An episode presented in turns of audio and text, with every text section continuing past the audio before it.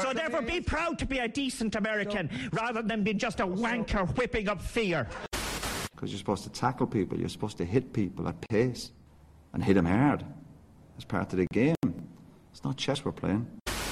I'd like to take this chance to apologize to absolutely nobody. The double champ does what the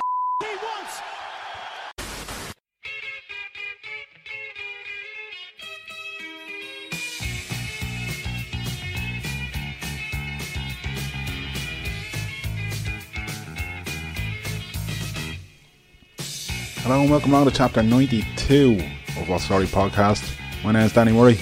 Hi Danny, my name's Graham Merrigan. Good man, Graham. Bit of a slow this week. Yeah. I hate on the Graham Merrow Merrigan bit? Do you? Yeah. Do you want me to do it from now on? Will it take the pressure off Just you? Graham Merrigan's fine. Good Graham. Are Yeah. you, you're, you're losing the marrow. You're going very official on people. Right, keep the Merrow then. So I'm not getting too official. Okay, all right then. We're coming to you from the fabulous and famous Fitzpatrick Castle Hotel. Check out fitzpatrickcastle.com. He's stripping already. Sweating. Jesus. Summer's coming. Telling you.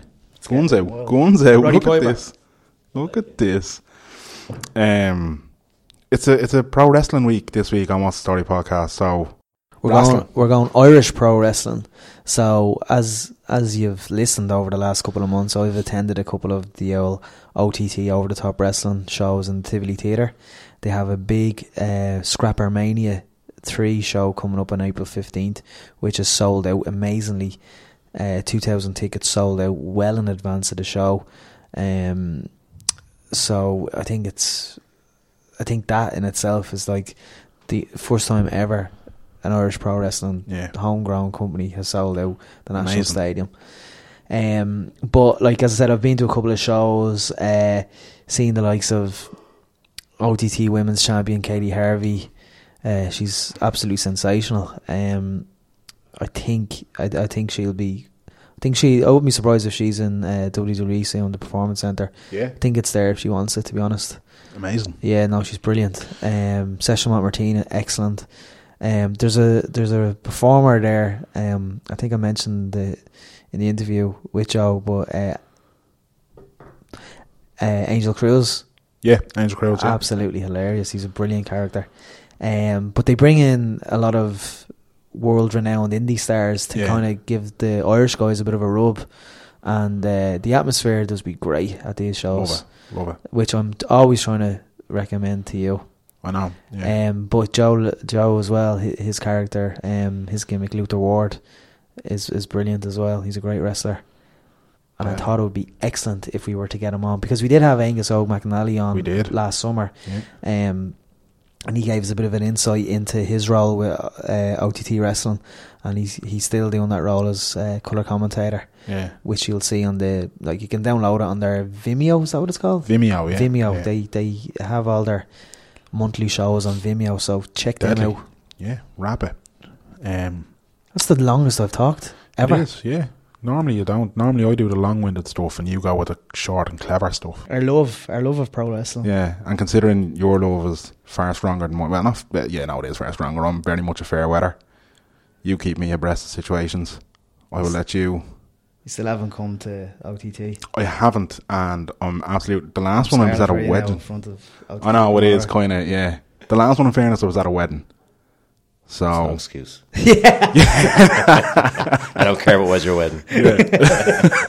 Was there power bombs at your wedding? um, there might have been a DDT or two. through, through a table. Through the table, man, yeah. And that's why I'm not allowed back there. um, Deadly Graham, who have we got? We have Luther Ward, Joe Cabray, OTT performer and promoter. How are you today? Great. Thanks for coming along. Thanks man. for coming along. Thanks for having me. It took us a Yeah. while to arrange it because of my basketball career. Yeah. Career? fledgling career. NBA career. How are you? Good, good. How are you guys? Yeah, Good. great man, great. Um, so we'll just, I suppose, chat about all things you. Okay. Sounds great. Where did it all begin? Uh, I suppose I was always a wrestling fan, but um, I didn't have any aspirations to be a wrestler at the start. Kind of like wanted to be on the promotional side. So uh, there was no Irish wrestling here about 13 years ago. So myself and another guy called Simon Rochford, uh, we kind of started something in the city centre, and then you have uh, Fergal Devitt, who's now Finn Balor. And uh, Paul Tracy. They started something around the same time, probably about 13 years ago. They started something around the Bray area. So we had a school in the Dublin City Centre that was teaching the first Irish wrestlers. That was me and Sheamus and a couple of other guys that were out there. And then you had uh, in Bray, you had uh, Paul Tracy, you had uh, Finn Balor, you had um, Becky Lynch was trained there, and um, kind of that's where all of Irish wrestling, about 12, or 13 years ago, got started. Brilliant. Uh, how how did word get out in terms of because when 12, 13 years ago, well, I would have been maybe 17, 18. Yeah. So back at that time, there was a like wrestling was huge. Like Yeah. that was the attitude era, basically, Yeah. wasn't it?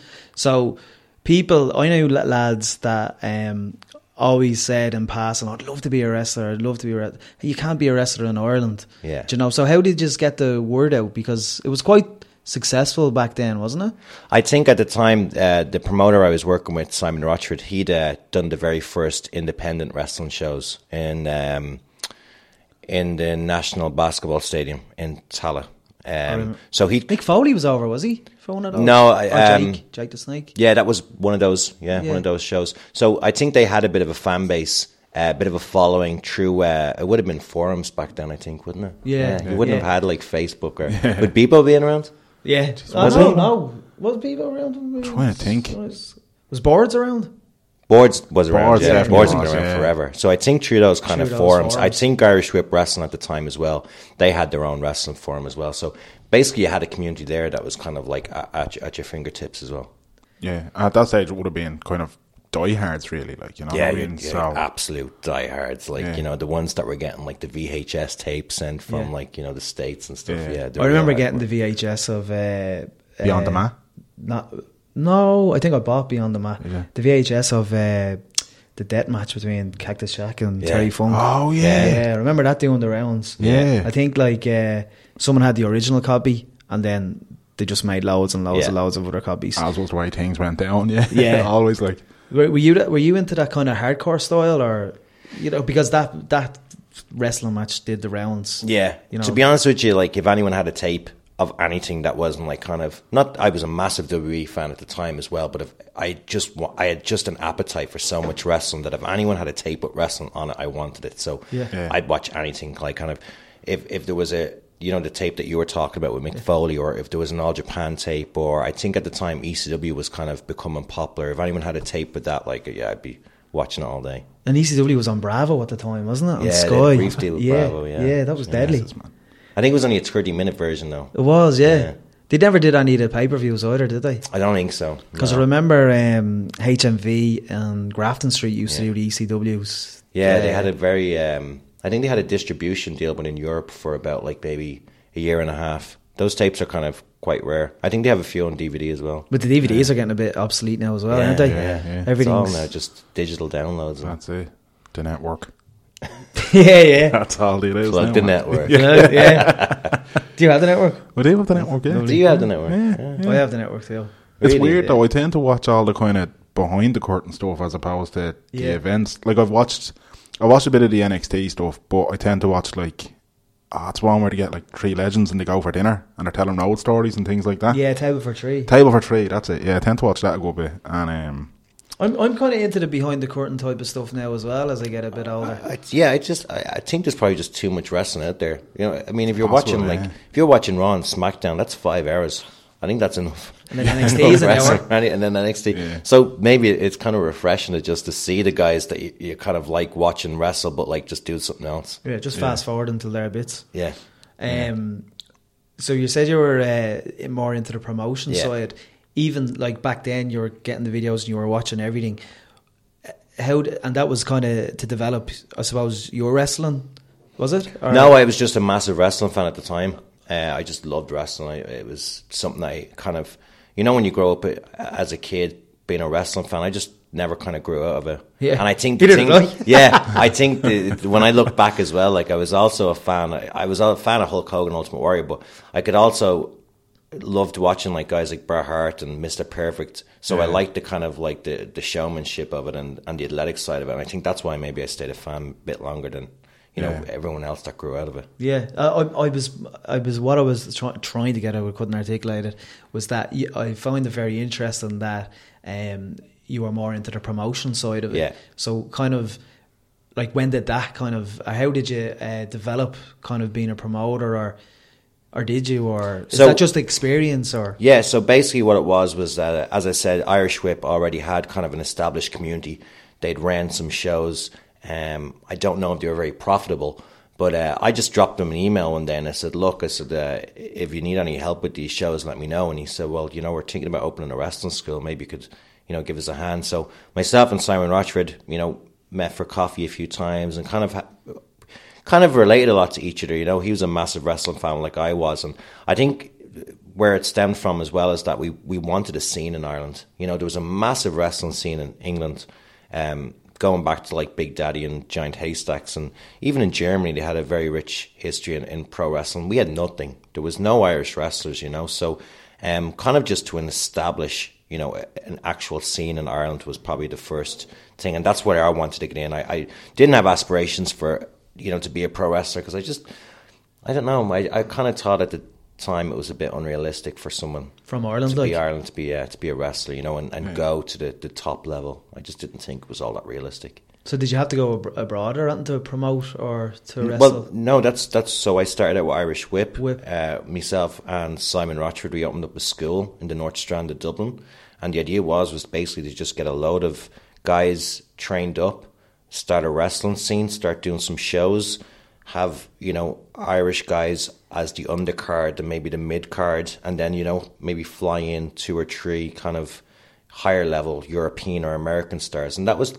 the basic idea. And I thought it was a good business model. I thought you know at the time WWE weren't coming here as regular, so I thought there was there was A market. a market there for an alternative uh, wrestling promotion. So uh, that's that's you know I kind of seen it and was like, yeah, I'd like to get involved in that, and that's that's where it stemmed from. It's mental at that age that you came up with a business plan. to- Yeah. to kind of Yeah, to come up with a like a promotion or a scene or whatever. Yeah. Like, would you have toured all over Ireland?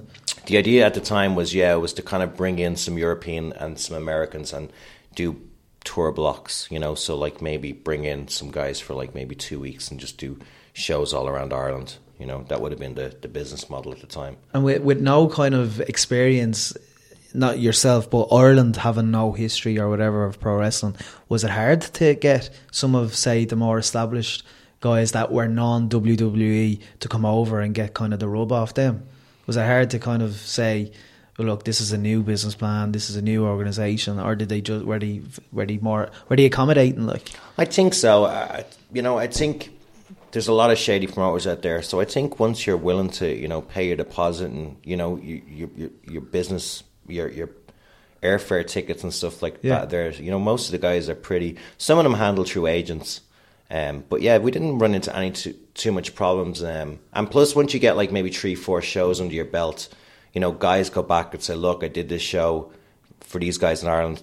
They're cool." Deadly. You know what I mean? So you kind of, if you bring over somebody and you don't treat them well, well, then you know, news travels fast. You know, So- And like you said there, we kind of word of mouth, and we'll talk about a bit more, touch on OTT a bit later on. But like you had Chris Hero there recently, Yeah. tweet saying OTT is one of the best tours he's done Yeah. because he went to Dublin and Limerick, wasn't he? we went to, we did two nights in Dublin, and then we did the Vodafone Comedy Oh, Carnival yeah. in Galway. Oh, yeah. Yeah, that was with the Rubber Bandits. Yeah, and Al Porter. Deadly. That was deadly. That was That's, we had a. Insane. yeah. Mad. wrestling in general is kind of crazy, but then when you throw Al Porter and the Rubber Bandits and all that crew in, it's just. But Al Porter looked looked like uh, he definitely d- d- looked kind of comfortable. yeah. He looked in his element. Yeah. Yeah, we had. Al, um, Al's a big wrestling fan. like. Yeah, we had Adam Burke on. Um, and Adam and. Ross, Ross Yeah. Brown. Yeah, they did a match And actually. He was telling us about it and he's saying like he couldn't believe how Al Porter just took to it straight away, like Yeah. a proper bad guy. Like I remember because uh, I had to ring Al Porter before the show, like, and I was like, you know, well, like, because uh, the the Galway Comedy Festival they wanted Al involved, and uh, they said, "Will you ring Al and let him know what you kind of what the plan is?" And I rang Al. Al was like, "Oh my god, I love wrestling! I can't wait to do this, man! I used to do backyard wrestling with all my friends." And I was just like, "Oh yeah." He's like, "I have some ideas. I want a costume." He was so kind of enthusiastic. I thought I was going to have to pull teeth. He's like. you know, like Al, you know, we won't put you in danger. I don't care. I'll come off the top rope. He just, he was just in one hundred percent. Loved wrestling. It made life easier for you. Oh, so easy and such a professional. So easy to deal with as well. So Brilliant. refreshing to kind of meet people like that. Most of the people involved in wrestling are hundred percent anyway. But um, Al was just so accommodating. It was it was amazing, and he's so funny backstage. I mean, Al Porter with a load of guys wearing uh, trunks. Deadly. Al loved it. He was like, "When can I come back?" deadly. Um, so uh, with the Irish Whip and stuff like that, um, were you did you you signed up with WWE Yeah. in a developmental contract? Yeah. like uh, between Irish Whip and that time before going to the the performance center. What what was your journey kind of like? Did you go? Did you have to tour around Europe or and Yeah, the, so- and the independence to get experience? Yeah, just like kind of a, a crash kind of background. So, um, kind of went my own way uh, away from Irish Whip and started promoting uh, NLW, um, which was No Limit Wrestling, which then kind of spiraled into where, which is where I kind of got most of my um, most of my training and kind of like what I built up, what it came from uh, a promotion called American Wrestling Rampage. So that was another um, promotion that we started. And basically, what it was was uh, we would do tours in. I think we toured Ireland maybe three or four times. Um, we toured France three or four times. Um, we did some shows in Germany. Basically, what we do is make a, a big wrestling show with big names and tour it around uh, Europe. Um, but like those tours had uh, like Bret Hart, Rob Van Dam, Sabu, Scott Steiner, Booker T, Tatanka, Marty Jannetty. Like over the course of this, I think it was from 2008 to two. The last tour might have been 2012, but uh, especially in France, Four you- years. yeah, yeah, we do. We we do tours of France. I think two times a year. Toured Ireland like maybe two times a year.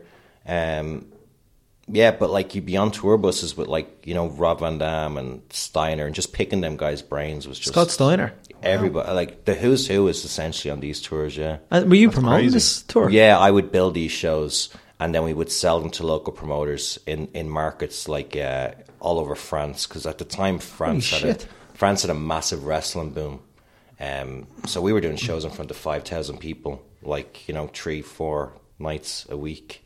Um, but yeah, the, the the bus journeys was long. That's what I do remember. The bus Yeah. journey's been really long, and just being on buses. You know, sometimes you'd have Bret Hart and Sabu and Rob Van Dam on the tour. Next tour might be Scott Steiner and Booker T, and just being on a bus with all these talents that have been. You're talking. We even had like Sid Vicious on on one of the Oh my tours. God. Yeah, so just being able to pick those guys' brains and you know see what they feel about the business, what they think is the way of you know of, of how to do things was just And you know what was it like then? Like sitting there talking to somebody like Bret Hart, obviously being one of the biggest names ever. Like Yeah. that's, in, that's insane, man. Just sitting on Yeah, a bus chatting away, like sitting on a bus. I remember, uh, remember, um, yeah, just I remember walking through Paris. We had a day off and we were on tour, and uh, we were walking around Paris. Um, we met Bret Hart in a coffee shop, and he said, uh, "Why don't you come down and uh, sit here?" And uh, Great, that's, actually. that's a good. Bret. That's a good break. we must have sat there and spoke to him for like maybe maybe two hours, just picking his brains, and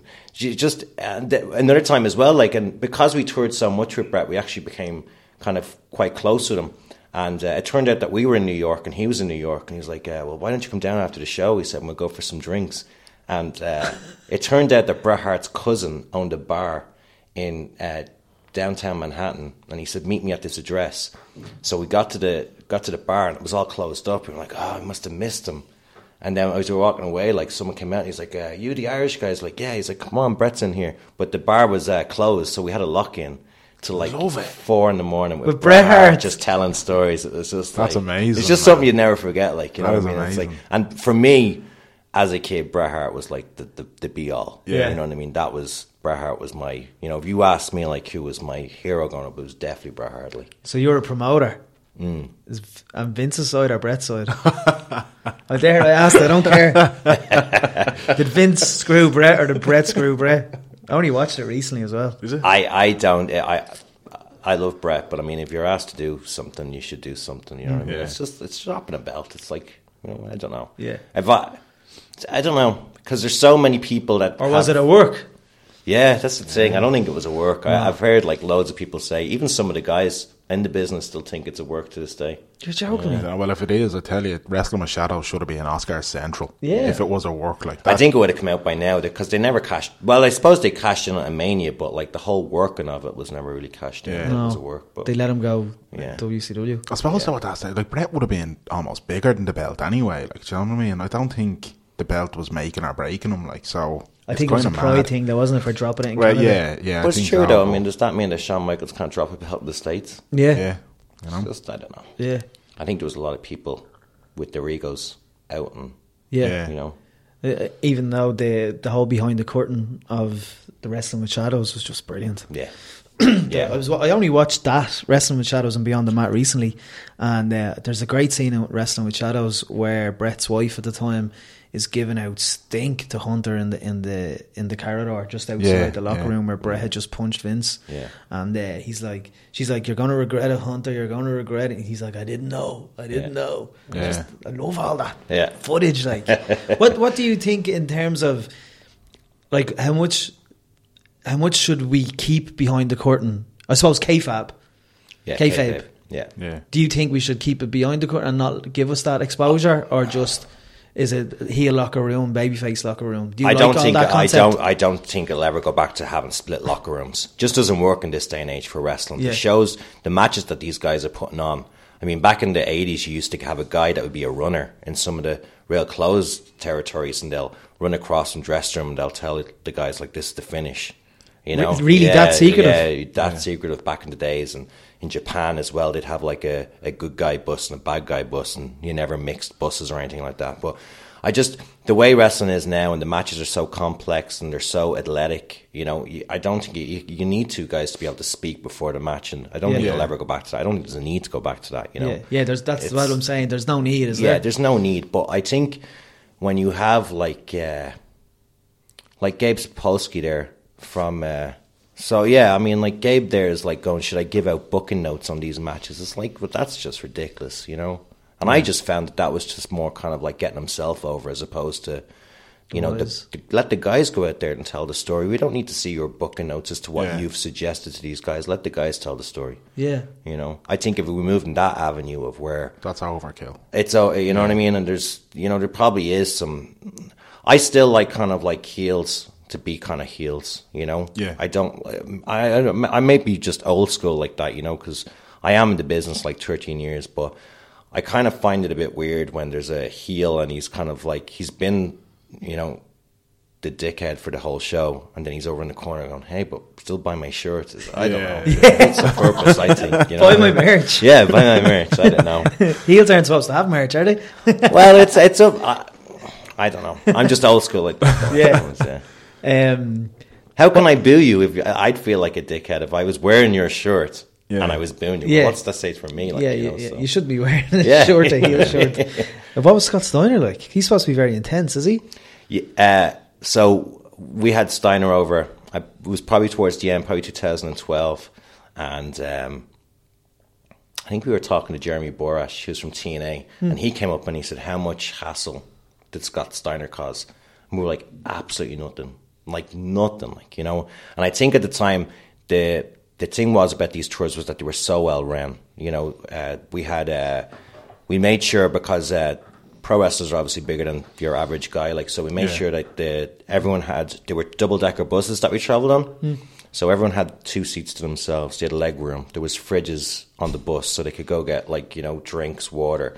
Uh, there was a toilet on the bus. We had stops like every two hours just in case they wanted to eat. So you know the top top guys as well all had like really nice hotel rooms, and the backstage areas are like really nice. These tours were like the same people that were running these tours were the same people that were promoting uh, Oasis and you know even like Event but- tours, yeah, like, like yeah. proper Yeah, proper yeah. events promoters, like you know. So the events were like really we did we didn't have any issues with with, with Steiner. I like I was kind of like saying to my girlfriend at the time because she used to be on the tours with me, and I was like I have to try and uh, kind of. Um, stalk Scott Steiner at the gym because I want to see what he does, you know. did you? And I was like, she was like, why didn't you just ask him? I was like, I can't ask him. I was like, I can't ask him. She was like, uh, she went up, she goes, uh, Scott, what time you train at tomorrow? I was like, uh, I think he said like uh, twelve thirty. It's like okay, we'll meet you in the lobby. And he's like okay, so he didn't even care. So we just went to the gym with Scott Steiner, like and Oh, you know, wow. yeah, there's yeah. no one finer. nothing finer. Because the, the reason I asked that, like the only bogey story I heard of him was I think last year or the year before, where he showed up at an airport to greet Hulk Hogan and gave him absolute dogs abuse. yeah. Like, I heard. I heard he's calmed down. Oh, I has heard he? he's calmed down a great deal because that's what we were told. Like Jeremy Borash was like, you know, how much hassle was he? was like, it was absolutely perfect. You know, like no issues. it's mad, isn't it? Yeah. Just the way the t- thing gets out there. Yeah. So, how soon after that amazing tour, like, because you were promoting that tour, were you performing on that tour as well? Some nights, Some nights. Like the OTT. It's it's very stressful to promote shows that big and still you know perform on them. Yeah. So some nights I would, some nights I didn't. You know, And men aren't weren't created to multitask. no, No, No. I can't multitask for the life of me. No, no. Um, we try, but we try, but failed miserably. uh, so that was 08 to 2012. So then you went, you you found yourself in. WWE. yeah. So uh, everyone remembers the big crash with the euro and the banks all went to Tits up. Driz. Yeah. Everything went gone. Um, that affected that affected everyone. Like even though France, the French economy was still okay. France was probably our biggest market because, as I said, there was a boom there at the time. Um, but uh, even the French people were like, "going this this euro crashing and these banks going out of you know uh, going out of business are, is going to definitely affect their economy." So there was a lot of people kind of like they were being a bit more careful as to where they spent money and invested money, Yeah. and then kind of felt like for these massive big promoters, it kind of felt like uh, wrestling's like it's. I think at the time it was kind of wrestling was a brand that they wanted to push and they were willing to throw money into it and all that. But then it became like, don't know if we can proceed with this wrestling. So, um, the tours kind of slowed down for me. So it was for me, it was kind of like I was at a stage in my life. Well, what do I do? Do I kind of just get out of the wrestling business completely, um, or do I try and follow something else? So I knew kind of promoting was out the window because the economy was just so so bad. Yeah. We did a tour in Ireland, and the last tour we did in Ireland was just so bad. People Really? just didn't have. And what venue were you running with that? we show? did. Oh man, we did everywhere. We did like the basketball state, the National Basketball Stadium in Dublin. We did uh, Castlebar, all the big venues around Ireland. But it was just, it didn't like first time we were selling them all out. Second time selling them all out. Third time, okay, the economy's starting to like show signs of weakening. And then the last time I did it was probably 2012. It was just like okay, the economy is this. Gone. This was in the middle Yeah. of like the crash. It was like okay, so I had to then find out. Well, what do I want to do? Do I want to continue on with wrestling? Um, Promoting or performing? promoting or performing or just staying in the wrestling business in general. So uh, I, I kind of figured the only thing that was left for me was to try WWE. So I um, gave my girlfriend uh, Rachel a crash course in wrestling. Now at the time, she did some modeling work, and she'd also was just like probably one of the most um, just really athletic. She just caught stuff real fast. Right. So gave her a crash course. She went for a tryout and she got signed. I was like, oh, holy, this is unreal. It's like From a crash course? Yeah, it- I think as well, like they just seen that she had a good look and that she was athletic and that she was coachable, which is the main things that they want to see there. You could be walking in there like the Rock, but if you have a, if your attitude is just the drizz, they can't they can't invest in that. You Yeah. know, they Yeah. need to have guys that will be just like, I want to learn this business. I, I want to, you know, I, I just tell me what to do. But if you have an, an attitude, they're going to be like, we can't coach this person, you know. Yeah. So I think that worked in our favor.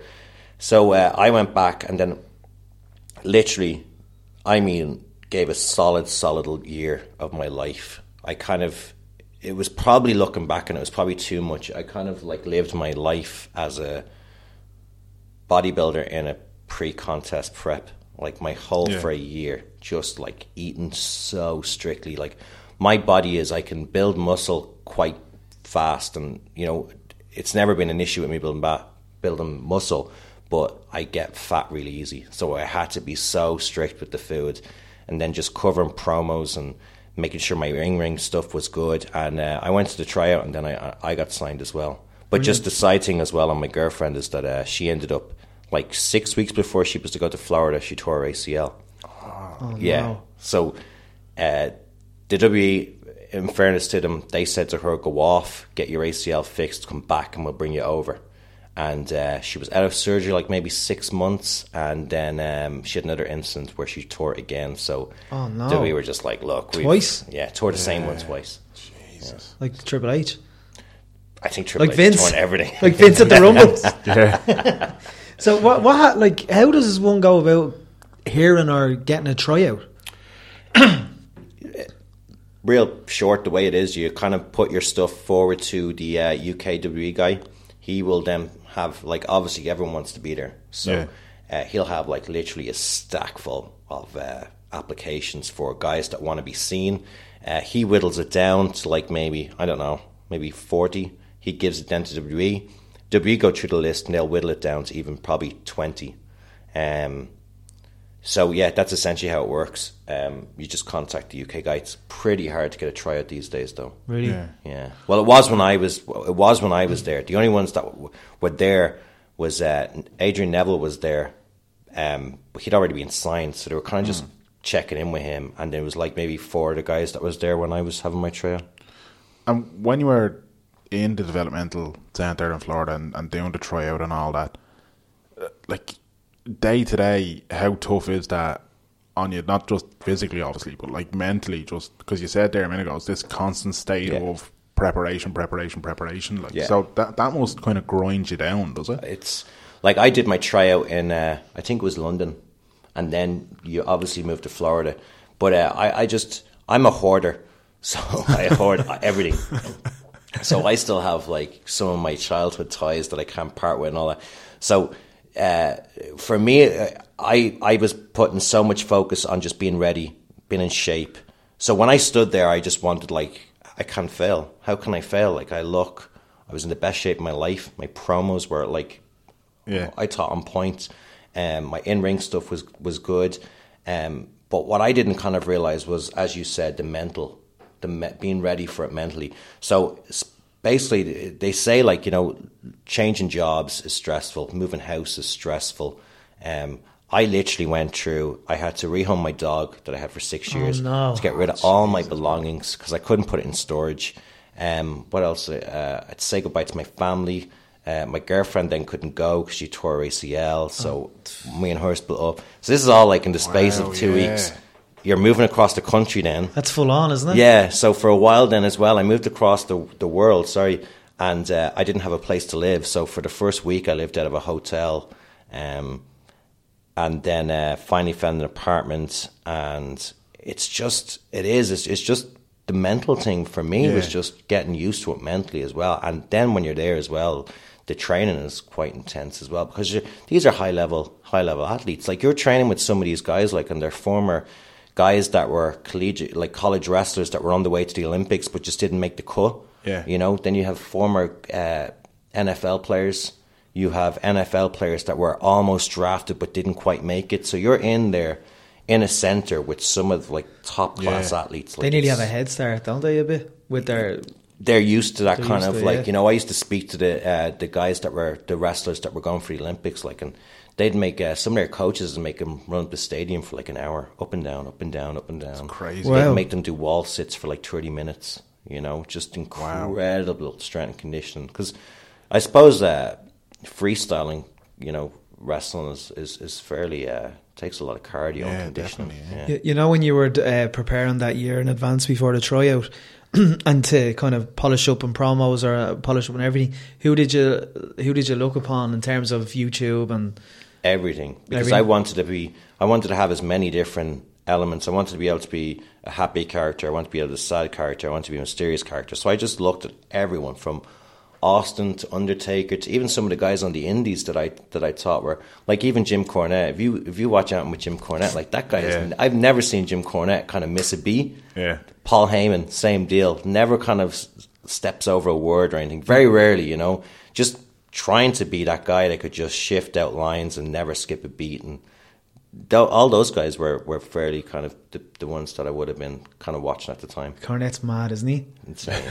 He's nuts, absolutely nuts. Didn't he slap Santino? Yeah. Was it? Yeah, Yeah. For, yeah, not- he did. Yeah, for breaking kayfabe for Yeah. the boogeyman. Yeah. the boogeyman. yeah. That's mental. he went. I can't remember. It was like a shoot interview I watched where he was talking about Vince Russo as well, and He hates like, Vince Russo, oh doesn't he? Oh my god, man, I was like, even if like I don't know if this is like just him playing up to the hatred or if this is like genuine hatred, but either way, I'm so I'm watching the rest. Of it. Yeah, of I'm this, watching the rest of it, and that, he hooks you in. Yeah, exactly. Um, geez, because you had a lot going on before going over. Did you nearly hold a grudge against?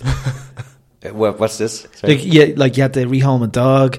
You and your girlfriend split up. yeah. You breaking away from your family. Like, did you nearly? I, do you know what, man? I was so. I've, I've said this to people before. I just had so much tunnel vision of being prepared physically Yeah. for wrestling, Right. but didn't kind of take out the other. Hold on, I've just split up with my girlfriend. I'm just about to uh, get rid of most of my belongings. I'm just about to move across the country. I'm just about to start a new job. Just lost my dog. Like all those things, like, and I don't know why. I don't know. As I said, it must have been because I was so focused on just Yeah. being like prepared physically that I didn't think in the mental, the just the mental hardship. Drain. Yeah, you know what I mean. So, and then when you get there as well, like so, all those things as people say, changing jobs is stressful, breaking up is stressful, losing your dog, Dog. is stressful. Dog's the Dogs worst. is the Ah, worst yeah. bit of it. like. Yeah, listen, man. If I lost my dog, I don't even have a dog, and I'm getting emotional. hell yeah. I said, I like, I said to them, I said, the dog stays with me until I leave, and then, you Yeah. know, thank God it was rehomed to a, a guy that I had a dogue de Bordeaux, which is a, a French. Oh my God, I loved Oh, him. death. Wow. yeah, it's just it killed me. Yeah. Um, but he also had another French Mastiff, so he was able to rehome it with his dog. Okay, so it was like the most perfect. At least I had some peace of mind in that aspect, yeah. you know. yeah. But yeah, just just those things I didn't take into account. I've always wanted a dogue de Bordeaux. Oh. Always. Yeah. Loved them, man. Just I actually everywhere. seen. I was walking home and I seen a girl last night with a uh, Neapolitan Mastiff, which is they're just huge, like, aren't they? Yeah, they're just like French Mastiffs, Yeah. but they're just black. Yeah, Yeah. same face. Really nice. Massive. just Um, so, what happens in your first day when you check into the performance center? You were in, uh, was it FCW Yeah, first? I, I actually I was kind of lucky in that. You were in a bit of both. I got a bit of Tampa as well. Tampa was. I didn't like Tampa. I can see why a lot of guys didn't last in Tampa. Just really? ugh, I really didn't like it. I, to me, I was like, if this is what this is, I'm probably not going to stay here long. Is there, there's a huge difference between Tampa then and the performance center. Yeah, I am.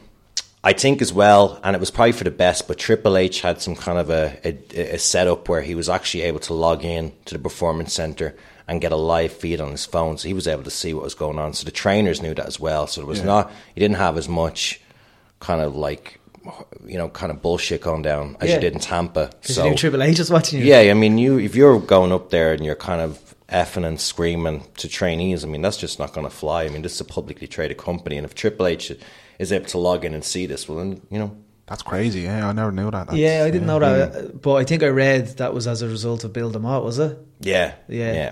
And yeah. it was Bill DeMott, your head trainer. Bill DeMott was there. Bill DeMott liked me because Bill was one of these kind of like I'm an Irish guy, you know. So me and Bill liked. Uh, uh, Bill liked me, and I, I didn't mind Bill, but I could see what I could see why he got the name as being a bully, you know. Oh, really? Yeah, definitely. He's quite old school, was he?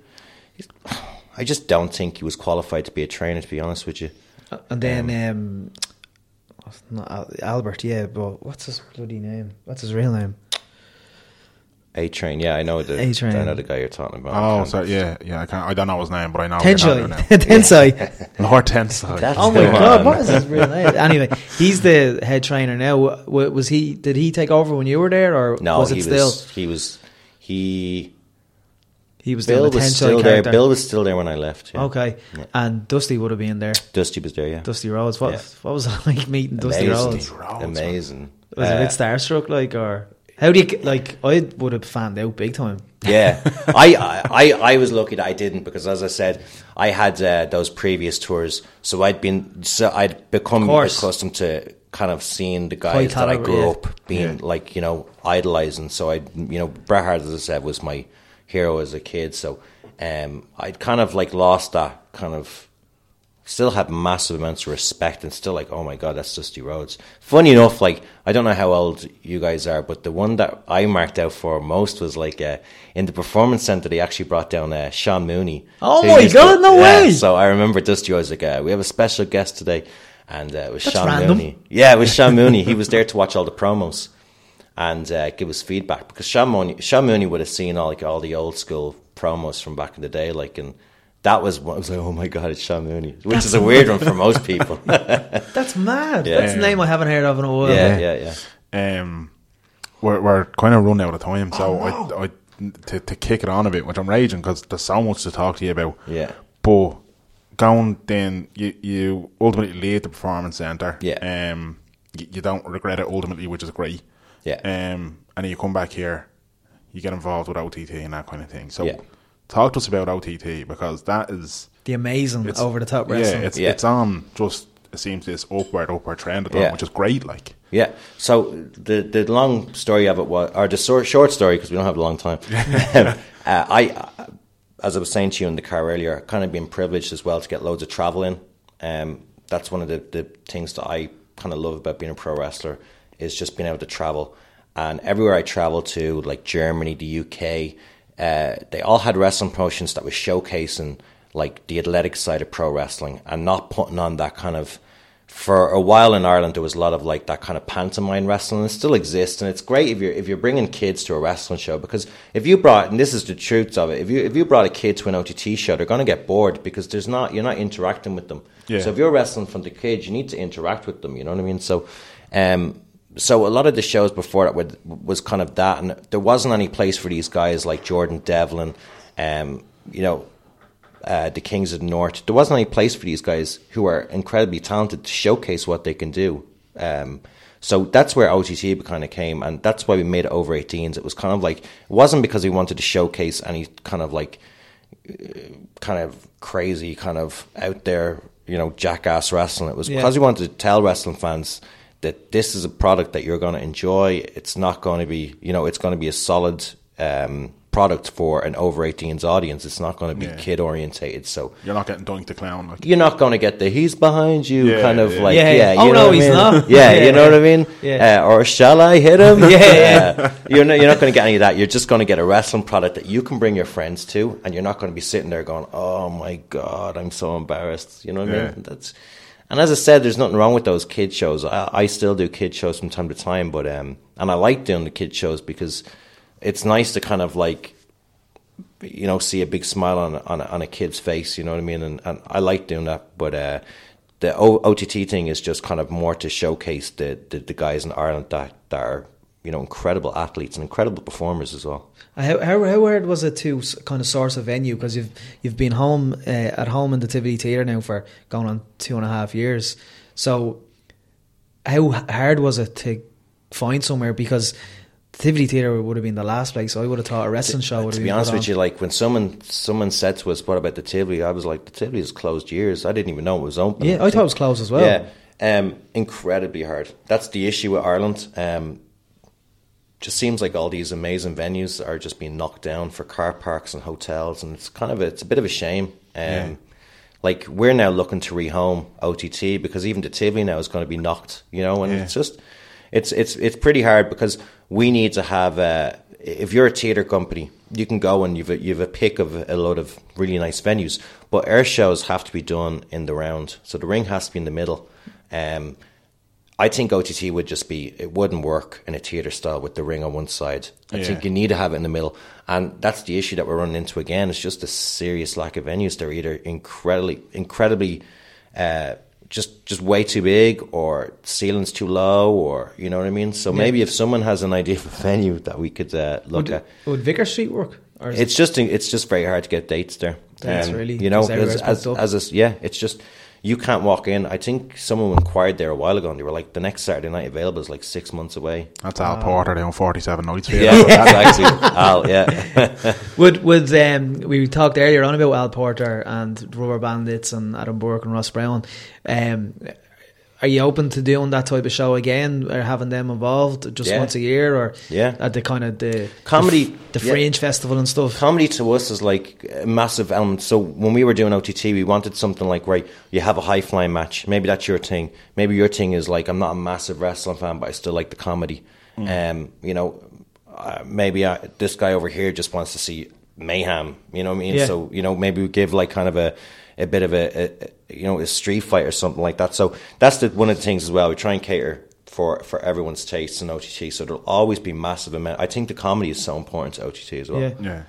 Uh, I love uh, Angel Cruz at the moment. Angel Cruz is amazing. yeah, and his his uh, vignettes are brilliant. yeah, Yeah, I, The- I watched the last one and I just I, I kind of I like to see everyone. I, I watch and I dissect everything, and I watched the last Angel Cruz one when, uh, that he did with British Strong Style and Trent, and I just thought everybody, even the bodyguards like uh, Team Prick, I, I just Yeah. thought like everyone, everyone in that is kind of like everyone was just so amazing, and like everyone's mannerisms and all. they're Just, even though they were all very different people, I, t- I thought the last promo was just amazing. Oh, he's brilliant. And our, our team prick, uh, are they trained wrestlers? Two Chinese, yeah. Wow. Like that's you know, Brilliant. and we had uh, we had um, Andrew Connors and uh, Davis Scott on the last show again. Two trainees, two because that's the, the whole thing as well about OTT is kind of given a place for these uh, really good wrestlers to kind of apply their trade and learn. Um, so there'll be more of that, I'd say, in the coming year. Because you've seen, um, I've seen those two guys that you mentioned before.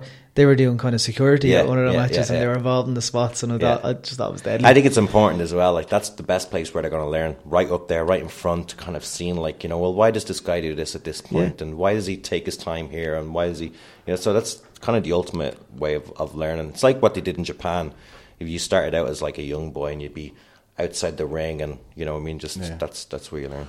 Um, we're, we're just about out of time. Before we let you go, we need to talk very quickly about Scrapper Mania, Yeah, the biggest show in Ireland. in Irish Yeah. history. yeah, It's it's, it's going to be Whopper. yeah. By a Yeah. by an Irish wrestling company. Yeah, Yeah, yeah. Um, national basketball set. National Boxing Stadium. Boxing Stadium. Sorry. Yeah. Yeah. Harold, Harold's Cross, isn't it? Yeah, it's Yeah. uh, North Cir- South Circle Road. yeah. Yeah. I'm terrible with venues, so I'd be now good. You're trying to find a new gaff. The, the last time I seen a wrestling show there was the tribute show where fake X Pac and Someone fake else Kane. that to me. oh yeah. Oh my god! But we I were- heard they packed it out. They did pack it out. Amazing. They had a they had a, a commentator slash MC. Yeah. So he was commentating the match. He was about 60, 70. Yeah.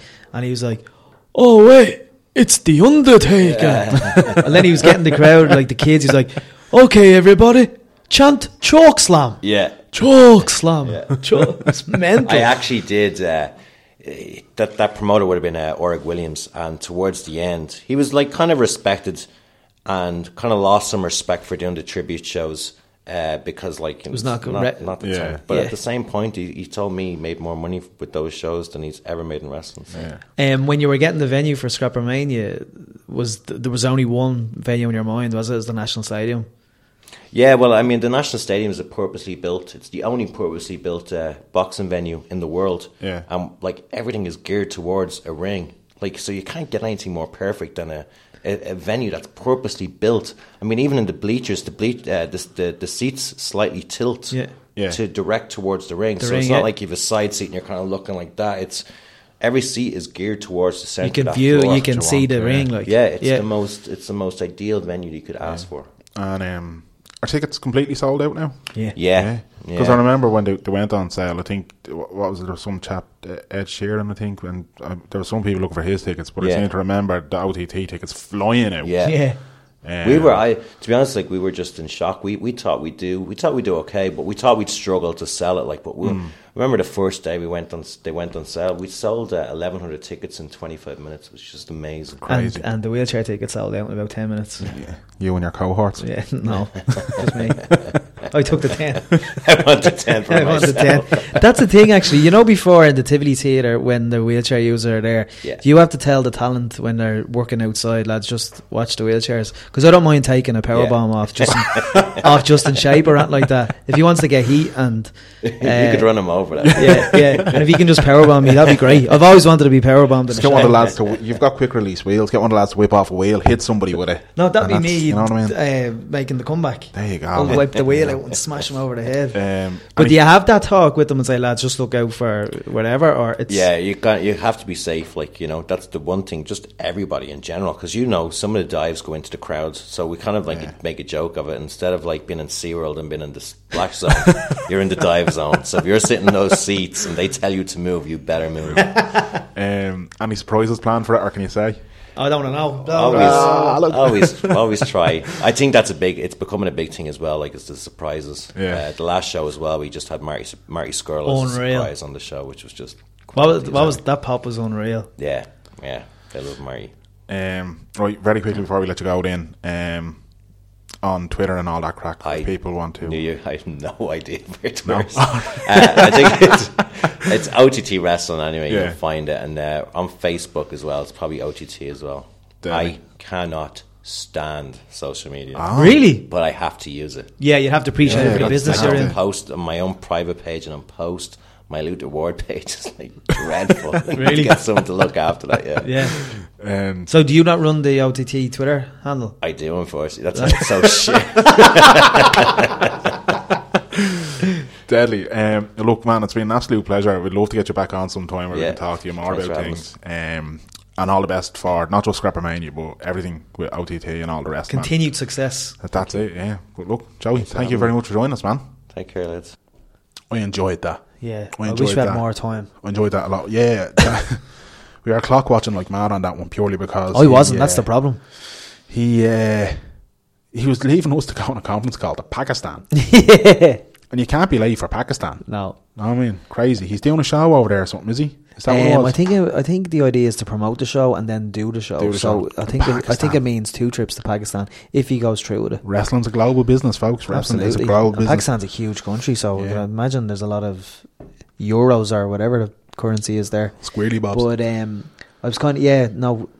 I would have had more time when you're doing these podcasts. The time just flies, yeah. and it didn't. Like I wanted to talk a bit about a bit more about OTT. Yeah. Like we talked about OTT obviously, but I just want uh, wanted to talk a bit more. But he's utter utter gentleman. He was. An absolute gentleman. Yeah. It was a pleasure talking to him. Um, make Wish- sure you check out OTT online on social media and all that. for Scrapper Mania. Over the top wrestling. But anyway, we'll be back next week after we've had a kind of hiatus for a couple of weeks of recording because we're Yeah. doing three in a row. I'm wrecked already.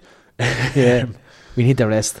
Yeah. So uh, thanks for listening, lads. We're And just Everyone share everything that you can on Facebook. exactly. And, crack. Uh, We need to we need to grow, don't we, Dan? Yeah, we do. We always need to grow. If you haven't already, WTS 100, May 18th, get on it. Just get. Tr- you don't want to miss this, lads. Trust me. Bit of crack. Graham, until next week, Clear eyes. full hearts. Can't lose. Too sweet.